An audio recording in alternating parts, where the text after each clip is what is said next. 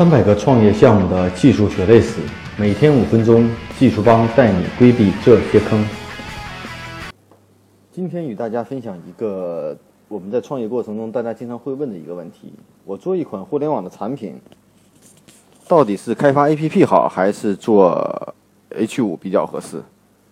很多创业小伙伴都比较纠结。听说 H5 开发比较简单，比较快速，然后 App 推广成本比较高。但是呢，在做项目的时候又非常犹豫，说我是不是应该做一个独立的 App 应用，能够把我的客户留存下来，还是通过 H5 的方式？啊，那今天呢，与大家聊一聊这个话题。那首先呢，我们要明白一下这个 App 和这个 H5 到底都是什么。App 呢，应该大家都比较清楚了，就是装在我们的苹果应用市场和安卓应用市场的这种呃 App 应用，它是独立于运行于手机的客户端程序。呃，整体的体验性、浏览性和这种性能效果都比较不错，但是呢，有要求就是必须通过安卓和 iOS 的这种应用市场的审核，iOS 的审核相对可能会比较严格一些。我们很多 App 上线的时候都会经历过几次不同的这种审核。呃，安卓市场发布会比较快，在国内有几十个应用市场啊，比如说小米啊，或者三六零啊，啊，应用宝啊，大家发的这个平台可以有很很多的选择。呃，H 五呢是我们的一种的开发的技术啊，就是其实是呃一种前端的技术，它可以能很快的适应手端手机端的这种页面做这种适配啊，做的应该是比较适合移动端的开发啊，适合移动端的移动端的这种浏览。那我们一提到 H 五，大家就会想，哎，我是一个微信中的应用啊，其实这还是有区别的。所谓呢，微信呢，微信公众号呢是我们的一个流量的入口，公众号呢可以配置各种的菜单，比如说关于我们，我要订货。但是当电关于我们和我要订货的时候呢，我要订货可以跳到你的移动端的这种互联网的系统中去。这种移动互联网的系统呢，在 H 五出现之前呢，我们叫 WAP 系统，也就是手机端的网站系统。啊，手机端的网站就是适应手机的浏览器和操作的这种性能的一个呃互联网的页面。啊，其实就是一个在手机看，一个在 PC 端看。啊，其实本质后台系统是没有什么太大的区别的。那当这个微信出来以后呢，很多。创业的这种初期的程序呢，都是嵌在微信里头，便于获取大量的用户流量，啊，所以呢，我们一般会把我们的移动端的应用系统挂到微信里头，也就是说，我们通常的 H 五的这种应用系统的开发，啊，但从开发的这种，那么 H 五和 APP 到底哪个好呢？首先我们要明确，无论是 App 应用的开发还是 H 五的开发，其实都是在客户端上做一些处理，真正的服务端的程序、后台的程序都是要有的，这部分呢是不会省掉的。只不过展现是一个需要在应用市场发布，一个是要挂到微信公众号里头就可以了。这是我们现在通常说的两种应用场景。那从这个开发难度上来说呢，第一呢，从开发技术难度来说呢，其实两种难度上来说，我个人觉得现在目前没有什么特别大的障碍，啊，因为现在相当技术都是比较成熟的，也并没有说哪个快哪个慢。嗯，相对来说，在市场上前端的开发的这种。成本呢和 iOS 的开发成本呢，人员的工资都比较高啊，并不是说技术有多难，而是因为市场需求量大。那从技术角度来说呢，真正的应该是后台应用开发的这种技术要求会更高，比如说 Java 开发程序员，或者甚至底层的 C 的程序员啊。但实际上呢，由于市场的催生呢，对前端的要求会比较多一些。所以说，从技术上来说呢，我个人认为这个东西并没有什么特别难的，可能只是对各种应用框架开发技术比较熟悉而已。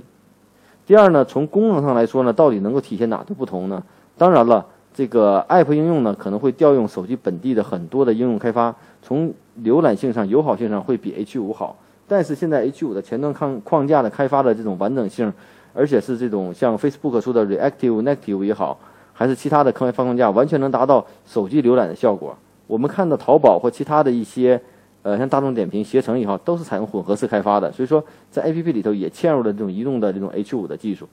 啊，所以呢，从开发技术上来说呢，我觉得并没有特别大的这个差别。从他们支持的功能角度来说呢，相对来说 A P P 应用可能会更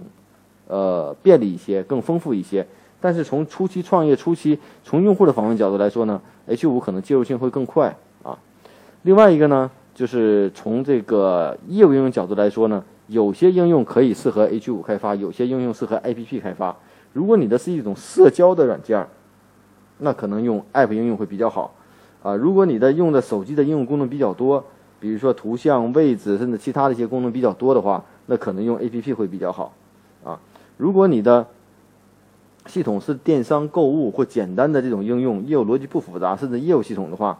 啊，或者说是客户关系管理的话，甚至移动销售的话，可能用 H 五的会比较方便一些。当然了，两个点就从第四点来说，两个入口点还是不同的。App 应用呢是可以装在这个手机端的，比较容易的找到。那现在 H 五的接入方式呢，都通过微信公众号来找到。那微信公众号呢，又分服务号和订阅号。那所以呢，找这种 H 五的应用呢，可能不像 App 应用会非常明显。你需要翻腾不同的微信，找到它的相关的东西。那在一些消息推送各种方面，虽然说都能实现，但是还没有 APP 这么及时。它毕竟是手机中的微信中的应用的一块，而并不是在手机平台之上的一个应用啊。但是呢，大家又会说小程序的出现对它有没有替代？小程序也是在微信平台的一个应用。我们可以这么理解：微信呢是跑在这个苹果、呃 iOS 或安卓上的一个应用。那 H 五呢，或者说是这个小程序呢，是跑在微信当中的应用。所以说呢，只是平台的入口不太一样啊。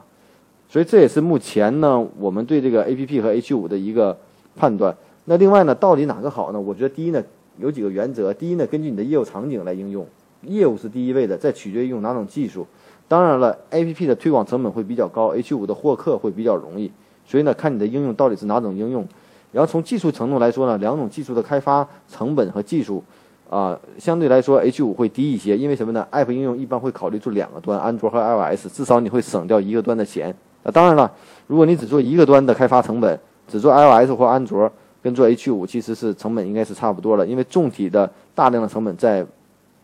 网站的后台啊，后台应用程序，啊，那如果初期呢，你是一个比较呃电商之类的话，也可以用微信的一些第三方的，像有赞或者说其他的一些成熟的应用系统，也不用去开发，这也可以实现，啊，所以呢，具体用 H 五和 A P P 呃用 App 应用和 H 五哪个更合适，啊，这个是根据你的业务来决定的。另一你的业务决定了你的系统的需求和你的推广的方式和获客的方式，啊。然后再采用哪种技术会更合适？也不要贸然认定 H 五的开发就要比 A P P 成本会更低，比 App 应用会更简单。这只是我们印象中的一个植入的概念啊。大家可以关注我们的微信公众号“技术帮零零幺”汉语拼音“技术帮零零幺”，可以获得更多关于录音的文本内容。如果大家有任何技术问题，可以加我的个人微信啊，Michael 苗七六幺六。M I C H A E L M I A O 七六幺六。